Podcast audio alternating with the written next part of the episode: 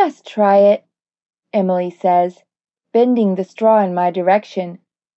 I cross my arms. I don't want to. I don't like amaretto. How do you know if you've never had it? My best friend shakes her head. Ever since she turned 18 too, she's been unbearable. You sound like a child. No, I don't. Yes, I do. Emily slumps back in her seat. You never want to do anything. You should try saying yes to life for a change. Whatever, I say, but her words sting. We finish our meal, then I hug her goodbye.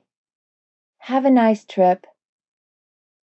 A couple of days later, the phone rings, and Emily tells me to get my butt to Vegas. Dad says nothing good ever happens there, I respond. I can practically feel her rolling her eyes over the phone line. I knew it, she says. I don't know why I bothered calling. I bite my lip. You only live once, Mandy. Fine, I'll do it. Emily shrieks so loud I have to pull the phone away from my ear. But I'm smiling. Which is why a few hours later I'm driving down a lone stretch of highway, backdropped by distant sunset colored mountains. I glance at myself in the rearview mirror, butterflies threatening to burst in my stomach. Am I ready for Vegas? A few miles later, something else is about to burst. I'd pull off the side of the road and pee behind a tree, but there are no trees nearby, just relentless flatness. I spot a rusty abandoned building about a hundred yards from the road. That'll work. I pull over and race to the spot, leaving the drone of occasional motors passing by. Oh, sweet relief.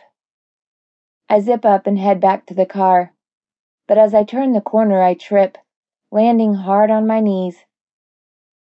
Don't bother to get up, says a voice behind me. It's all I can do not to scream. Don't bother turning around either.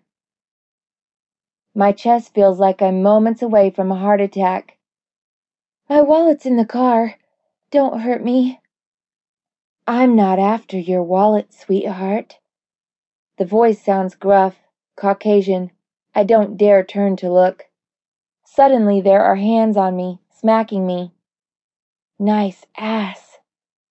I flinch. What are you going to do to me? He laughs, smacks me again, then rubs the raw spot. What do you think? Unless you don't want me to. Of course I don't want you to, you sick fuck, I scream. I don't know where I find the audacity to be brave. Then I remember Emily telling me trying saying yes for a change. I don't think this is what she had in mind, but the thought of being taken by some faceless stranger in the middle of the desert suddenly excites me. A lot. My pussy starts throbbing. Almost without meaning to, I press my ass back, feeling his hands and then the hardness in his pants. Ugh. He moans. Then he bends over me and whispers, Who's sick now? Oh God, what have I done? No, I. But he's pulling my pants down.